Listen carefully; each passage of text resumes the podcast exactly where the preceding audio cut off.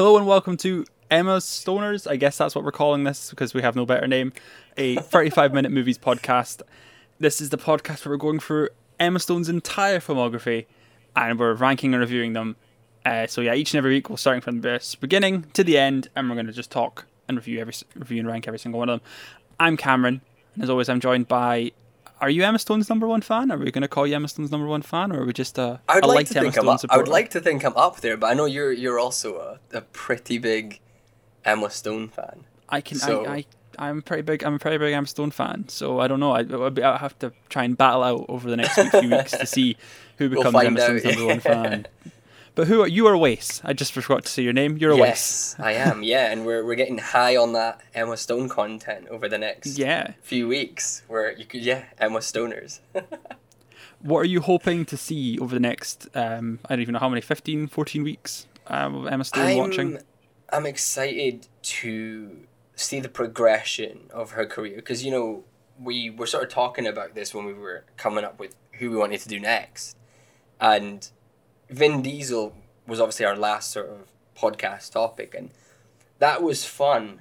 But I think that was maybe the reverse of sort of, in terms of like he started out with sort of more artsy sort of indie roles and progressed into more mainstream, very similar sort of stuff. Whereas Emma Stone, I think, right from the beginning has had very interesting picks, but I feel like they just get stranger and better as we sort of go on, and I'm very excited to sort of dip into to revisit some old films, but also watch some of the new ones. What about yourself?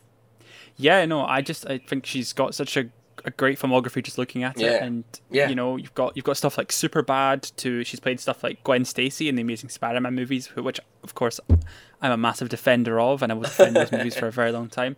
And then we've also got stuff like La La Land, which she won an Oscar for.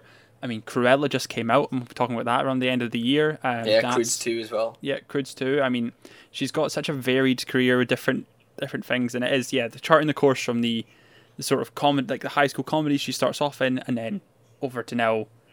Her next film is a Yorgos Lanthimos movie, like her second Yorgos Lanthimos movie. Yeah. So it's, it's she's got quite a career. It's quite mad.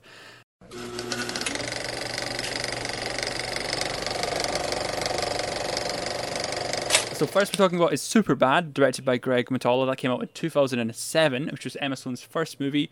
It stars Jonah Hill, Michael Cera, Bill Hader, Seth Rogen, of which it's loosely based on. I believe it's based on Seth Rogen and Evan Goldberg's life. Could you tell me what happens in this movie, Oase? Yeah, so Seth and Evan, played by Michael Cera and Jonah Hill, they're best friends, they're inseparable, but they're coming to the sort of last few weeks of high school. And they usually shunned by the popular kids. They sort of find their luck beginning to change when they're invited to a party and decide that they want to really sort of amp up the coolness and buy everyone alcohol. And Seth wants to get with Jules, who's played by Emma Stone, and wants to impress her. So it's sort of in their sort of pursuit of alcohol and sort of popularity. They get up to some just crazy stuff. Really, I think is probably the best way to describe it. Yeah, it's crazy, and This is one of the most iconic ones in our list. I think we saw it as pretty iconic, very influential for the comedies, the sort of high school comedies that came out afterwards. You watch this now after seeing Booksmart, and you're almost like, this is just Booksmart. Exactly what I was going to say. It's so similar to that, but do you think it holds up? Do you think it still holds up as a comedy? I do. I do. I think it's fantastic. It's so influential. You sort of talk about sort of Booksmart being super bad with girls, but like I remember when Booksmart came out, and literally all the sort of poster quotes were like super bad, but with girls. Like that's how iconic this film is. Every high school comedy was trying to be super bad. It gets the sort of heart right. It gets the sort of vulgar, sort of raunchy, crude humor right. It's just such a fun time. It's so wild as well. Like it's just like the film doesn't ever really stop for a second, and I like it's a lot to watch sometimes. I think it can be a bit too much. Sometimes you need to pause it and take a wee breather. Yeah. But like it's, you know, that's what I love about it, and it's insane to me that this is Emma Stone's first film. Yeah, yeah. You watch it back now and you're like, oof, how did I get away with that? Like you get, there's some jokes 100%. In there that you're like, oh my god, oh boy, am I allowed to be watching this now? Yeah, no, it's pretty intense for what it was, but that's Seth Rogen for you. I mean, you can tell that there is like grains of truth based on like his real life, because it is so semi-based in his life, which is funny. I mean, I don't know if you've read or listened to it. Yeah, I downloaded Seth Rogen's new book, Yearbook, which is based on all of his crazy stories from growing up, and some of them are so mental, but they're all the reason I loved it is because so much of it did remind me of this Superbad, and it's all that kind of sense of humor, which has just made me laugh. And yeah, this film is great. Really, it's like kind of, I don't know what the right word is. Maybe not stylish. Is stylish the right word? There's a lot of like odd direction choices, especially at the beginning intro sequence as well with the dancing. The title sequence is randomly 70s-esque. There's also random like filmography, bloody random film references in the I'm sorry the Poor isn't directed by the Coen brothers. There's like loads of random wee nuggets for like of just really obscure film references for no apparent reason other than just why not. I love that though, because to me these characters are nerds, and this is the best portrayal of like actual, like, you know, most of the time you see a film and you see a nerd in the film, and you know they've got this sort of stereotypical nerd look, and they're always, you know, they like really overdo it in terms of conversation to, you know, really hammer home the idea that, oh, these people are nerds. This film doesn't. They just throw little nuggets like that, which, let's be honest, you know, if we're having a conversation, we're not, you know, we would say something like that. You know, it's just like little sort of tidbits of like, you know, film references, things like that they just throw in there that sort of anchors the point but feels realistic as well. And I love that. I think I want to talk a wee bit about McLovin, because one of the most iconic, gags in like film history, I think, is the fake ID is so funny, and the robbery. Funny. Yeah, people celebrate it on Twitter every year with him as McLovin. Every time it's his birthday. Seth Rogen's mom on Twitter gets involved as well, which is just I absolutely love that. And he's based loosely on the person that existed as well, which is even funnier to me, which is brilliant.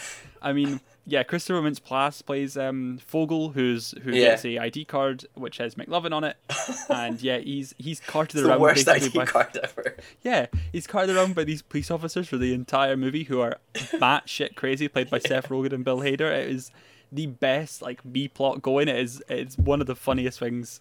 I think Bill Hader and Seth Rogen have some of the funniest bits in this. I was doing some reading as well, and McLovin like is the least like cool, least popular, least coolest person on the planet. But for some reason, this is like the night of his life. He pulls some girls, he gets all that, and there's a sex scene with McLovin in it. Yeah, and I was reading Christopher Mintz-Plasse was only 17 at the time, so his mum had to be on set for the sex scene. He was the youngest person there, and his mum had to be on set for the sex scene. Yeah, because Michael Cera was 18 and Jonah Hill was 23, which is weird because Jonah Hill looks like the youngest of the lot, I think. But that's exactly what we'd expect from Superbad, though. Like Christopher Mintz-Plasse's mum's, you know, having to supervise, which I just think is so funny to me. It's such a movie, and I mean, it seems to be standing the test of time. I don't know when it will become irrelevant. I think it's probably going to have maybe it's got a good few more years left. But oh my, it's iconic. But do you think it would ever not become iconic? If anything, I feel like it would just become like I feel like it would certainly become more and more dated. But I don't want to become that guy though. I would only be like, the bloody comedy police are going to get to it, it's going to be over me, but like there's some jokes in here you're like, oh boy, I mean, like it's pushing it for sure. But I don't know, for me I feel it's such an iconic, everyone knows Superbad, everyone's seen Superbad, everyone loves it. Were you one of those kids? Because I remember when it came out, it was one of those sort of movies that I mean, I know I was too young, but it was one of those films that everyone was sort of watching underage. You know what? I only watched it for the first time maybe 4 years ago now. Yeah, that was the first time I watched it. I'm about the same, but I remember there was this sort of weird thing around Super. Like it was like cool to have seen Superbad if you were, you know, under 15. Yeah, I was getting referenced while I was in high school and I hadn't seen it, and I don't think I was really conscious of it. I remember vividly seeing the poster for it though at the Odeon in Dunfermline while I was like going to see I think it was that Superbad, and then for some reason the Step Brothers had like this massive. I don't know if you remember this. It had a massive book as like one of the cinema props. That was one of the things. But yeah, no, Superbad poster stood out to me because I would used to stand waiting on my dad to come pick me and my mum up from the cinema, and I would look at all the posters that were all outside on the big racks and stuff, and the Superbad was always one I looked at. So I remember it, and I remember it being like a part, but I never like seeked out until.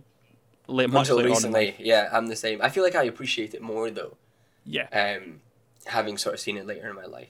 I've got a sort of fun trivia fact for you. So, no actual alcoholic beverage companies would give the film permission to use their. So all the alcohol in the movie is like fake, like brand wise, because just no company wanted to be associated with it. Jesus Christ. And they called it a boner. They called it a boner movie. Well, are they wrong though? Let's be honest here. Are they wrong? It's true. Let's be honest. But I think for me, one of my sort of favorite facts about this is Seth Rogen and Evan Goldberg started writing this when they were 13. Magic, and it shows. Is it not obvious? Is it not obvious as well? Exactly. I just think that. I mean, that just shows their talent as writers. Yeah. Speaking of talent, one person we've actually not spoken about, funnily enough, Emma Stone. Yeah, she's the heart and soul of this movie when you think about it. I would agree with that. It's the mission to get her beer for her party, and I mean, screen time's limited, but at the same time, I mean, makes her presence known. I mean, I don't even know what else to say. I mean, she's not got a lot of comedy bits. I don't think she's not got a lot of. There's not a ton of bits. There's not a ton of everything. But it's a solid first film.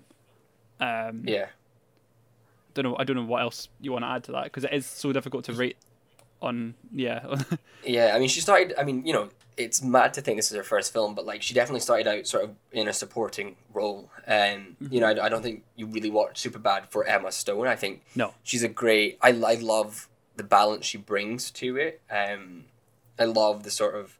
I feel like her character is a nice sort of contradiction to the humor sometimes. I feel like that sort of heart and levity is it's needed in a film like this, and I feel like her character does bring a lot to the other characters. She doesn't get a lot of time to sort of shine on her own, which is, you know, fair considering it is just her first ever project. It's and still a big supporting role for her first feature. Yeah. You know, it's still 100%. A big supporting role. And it's, I mean, obviously turned into this incredibly iconic film and, you know, right out the gate, I think that just tells you a lot about the kind of actress she was and the choices she was making.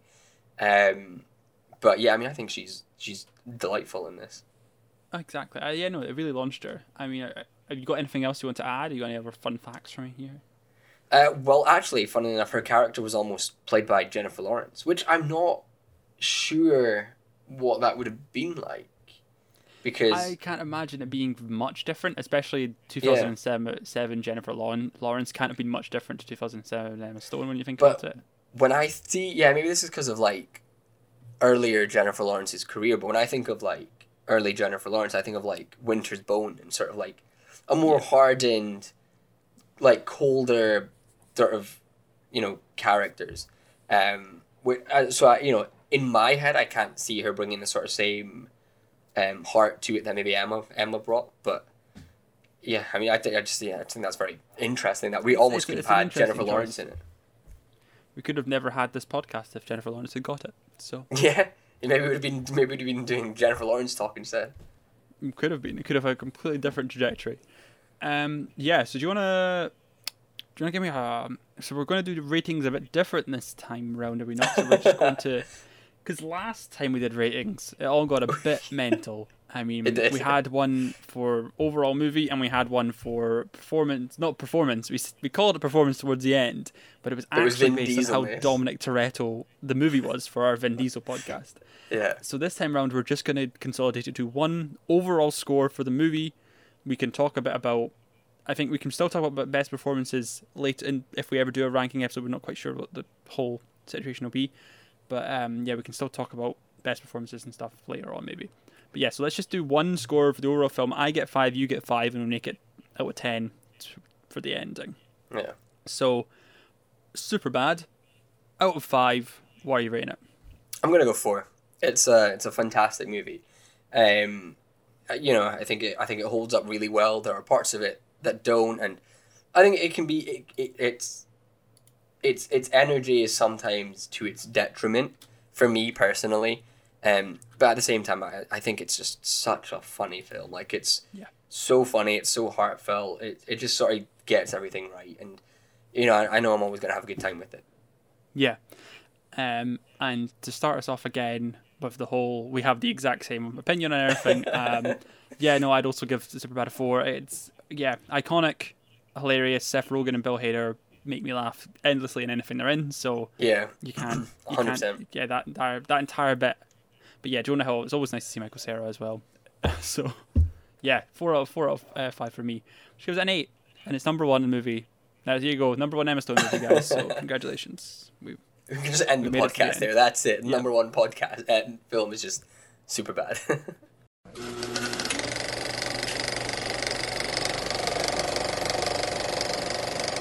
Moving on to The Rocker, which is a movie from 2008, directed by Peter Cattaneo. It stars Rainn Wilson, obviously Emma Stone, a bunch of others. Christina Applegate's in there. Josh Gad.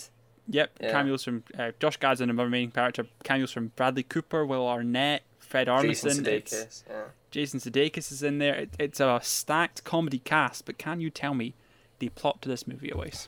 Yeah, so Robert Fish is played by Rainn Wilson, and he's an extremely talented drummer, and he plays for this band Vesuvius, but he gets dropped by the band when they get picked up to sort of get signed, because the label that wants to sign them wants to replace the drummer with his son or something, and so sort of for the next 20 years, you know, Fish is just full of regret, obviously, because Vesuvius go on to be a huge sort of band.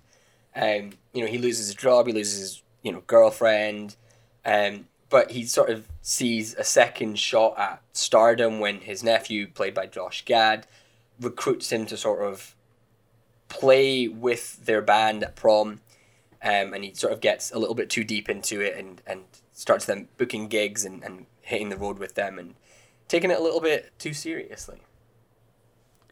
Yeah, and this chaos ensues from there. It's like I said, a stacked cast.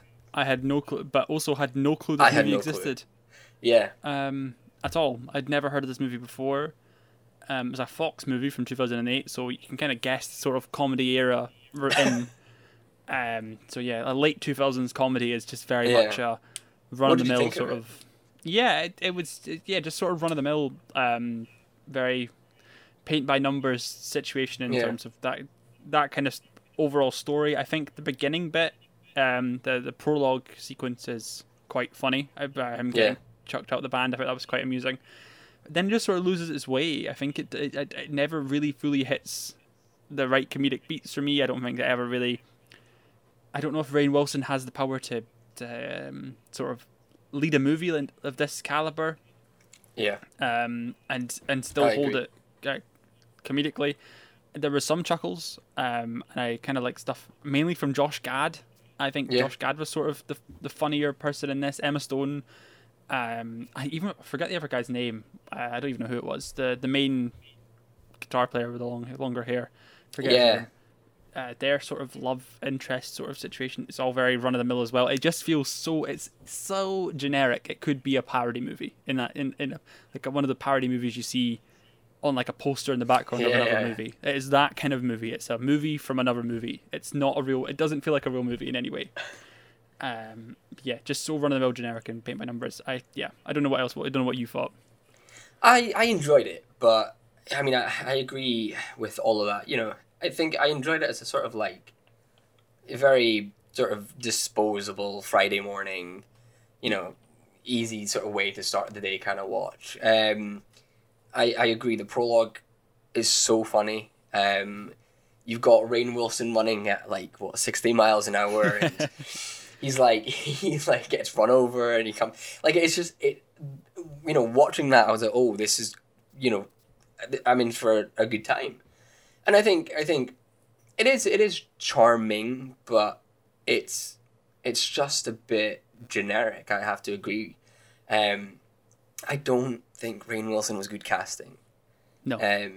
I get what they were going for, but just considering the talent in this film, Bradley Cooper, Jason Sudeikis, Will Arnett, there was you could have taken any of those other actors and put them in that role, and it probably would have been so much more investing. I don't know what I didn't love his performance. I think if you switch Rainn for Fred Armisen, who is one of the people in the original band, Fred Armisen is hilarious in basically anything he does, and I think he would have been such a great lead for this movie. Anyone from that era, Saturday Night Live, would have been a great lead for this movie. I could have seen Andy Samberg in this movie. He seems like another. He's just not old enough yet. He would have been old enough at the time, but an Andy Samberg now maybe would have been sort of the right. I agree. Age, but. Yeah, it just such a miscast. I just don't think he really has the chops to sort of carry it. The jokes that were supposed to be funny, his arrogance that was supposed to come across as funny, just came across as annoying. Yeah. I think, and the sort of traits that were supposed to be comedic and sort of flaws and things that he works on, to me were really grating. And my favorite part of this film is the dynamic between the sort of three teenagers. Again, I also forget the third guy's name. Yeah, I don't know their names. I don't know them at all. I know them as Emma, Josh, and the other one. I enjoyed that the most. I enjoyed their sort of experience with stardom. But again, the film doesn't focus on that enough. I thought Emma Stone was genuinely great in it. Yeah. When she gets really a chance to... when she gets a chance... her character was probably, not to say one of the most interesting, but, she seemed the most interesting. The film just never, peeled back those layers, really. There's, a couple of scenes, maybe, girl in it. But...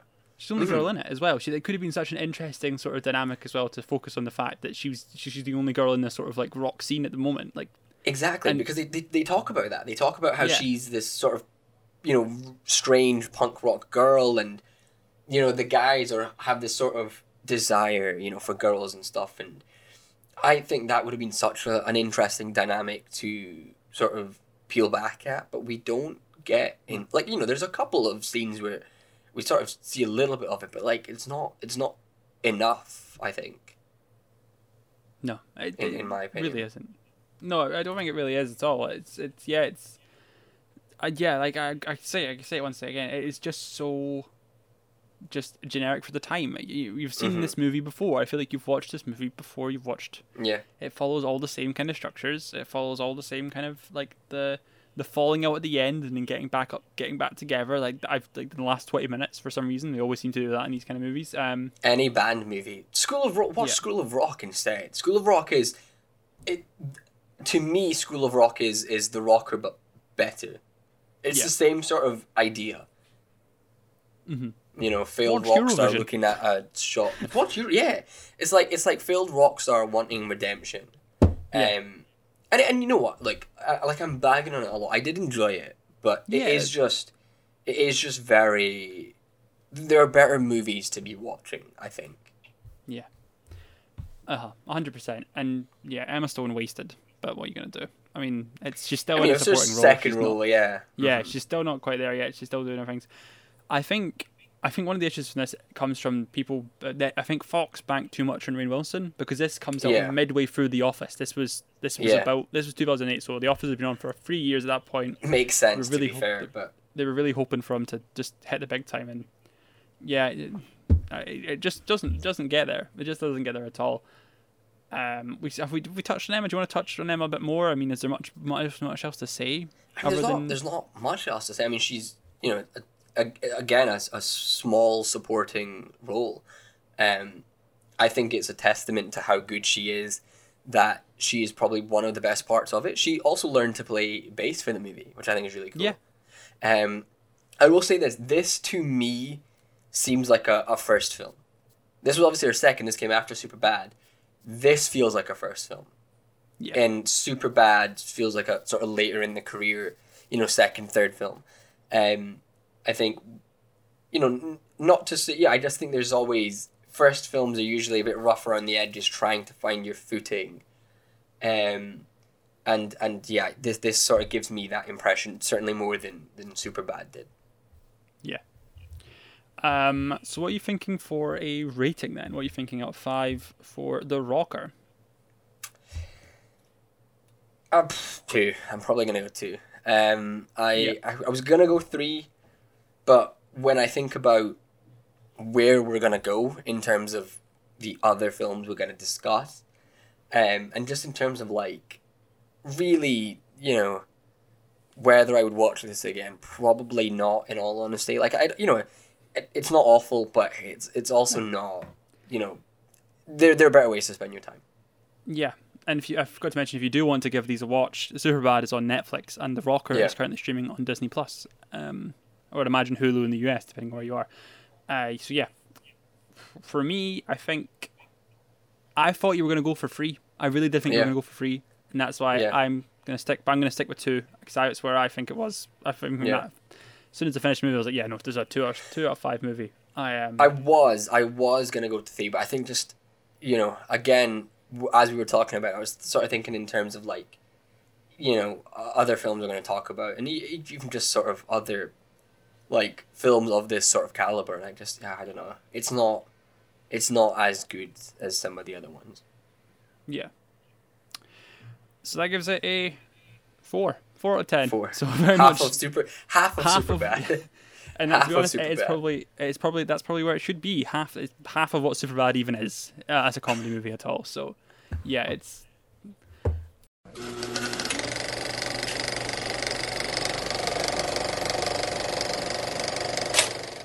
What's next? So yeah, next week we're doing House Bunny and The Ghosts of Girlfriends Past. I have no clue how much of a role she has in these movies, again, because they are so early, and I've not seen either of these movies before, so it'll be very interesting to go back and have a look at that. I've never seen either. I've never even heard of The Ghosts of Girlfriends Past, I'll be honest. That's a Matthew McConaughey film. Oh, I believe. My God. Oh yeah, my God. It's a Matthew McConaughey movie. Emma, like, look, fair enough, say what you want about The Rocker, but, like, look at the cast of Superbad and The Rocker. Like, yeah, Emma went straight into that. Like, it's no and then wonder. Matthew McConaughey by her fourth go. That's insane. Yeah, I mean, you're looking at. We could just have a look. So again, we'll just talk about what's coming up. So I mean, the week after that, we've got the Paperman and Zombieland. I believe in the UK, Paperman is called The Unlikely Hero or something. Have you seen it? I've not seen it. I have. It's weird in a very good way. It's a very Edinburgh Film Festival movie. In a good way. I enjoyed it. Ryan Reynolds, yeah. Yeah. Easy A after that, the week after that, Easy A and Friends of Benefits. I've watched Easy A before. Love that movie. Yeah. I believe I've watched Friends of Benefits before, but I can't remember Emma Stone being in it, so I'm worried this is gonna be like a one scene situation where we're gonna be like, yeah. So we can find out, yeah, we can maybe reshuffle if that's the case.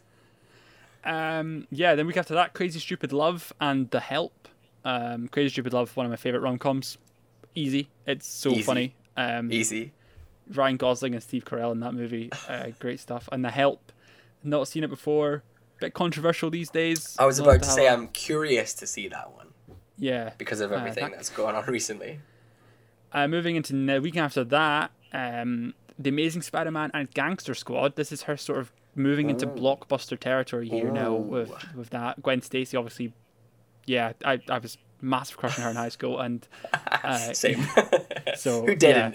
And I loved those movies. I love the Amazing Spider-Man movies, and always wanted to watch Gangster Squad, and now I have an excuse to watch Gangster Squad. Yeah, so never seen it either. It's great. I've heard it's the worst of the Gosling Stone films.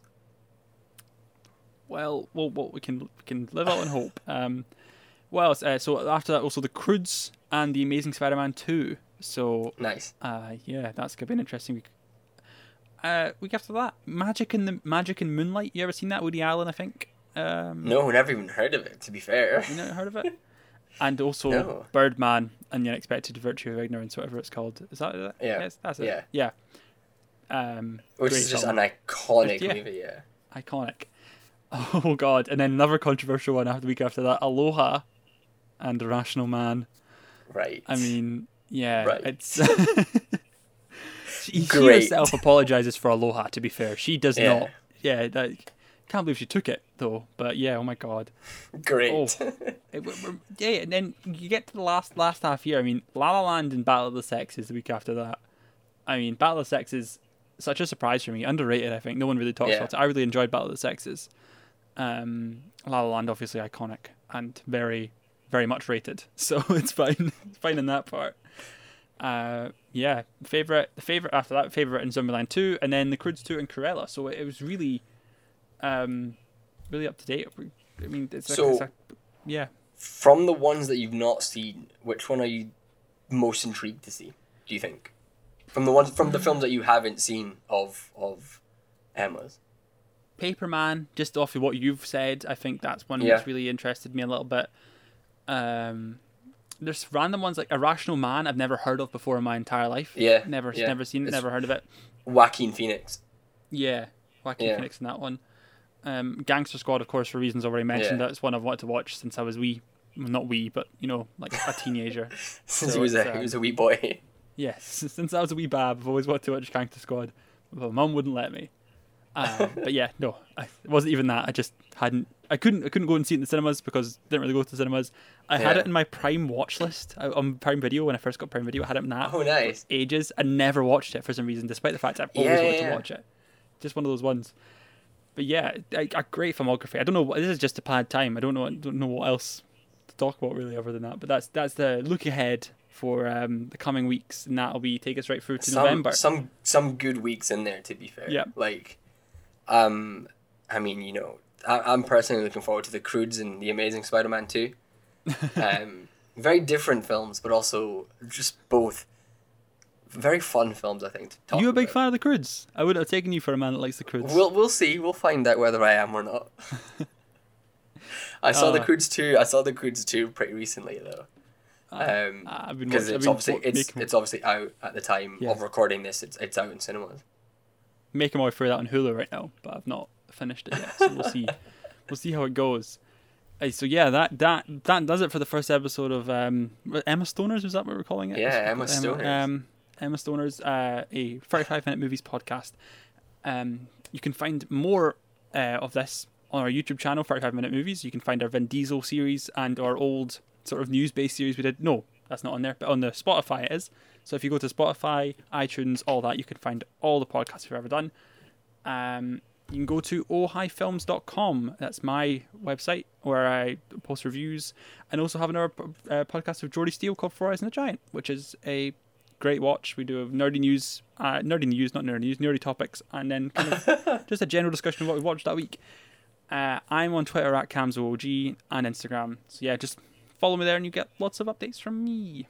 What about you, Oasis? Where can the people find you? You can find me on Twitter at OasisOasis, always tweeting about movies and life stuff, and on thefilmbite.com, where I occasionally post reviews and stuff. So yeah, I can't believe we're doing this. Emma Stone. Yep, Emma Stone. I'm glad we nearly talked about moving into doing the old format again, but I'm glad we're keeping with this because it does make me watch the movies, and I like the fact that we've got a plan for the future as well. We have a great plan. We've got a plan. We've got a great plan. So yeah, next week is The House Bunny and Ghost of Girlfriend Past. Please join us then. Get subscribed, and get following, and please share your friends. We'll see you next week. with more Emma Stone.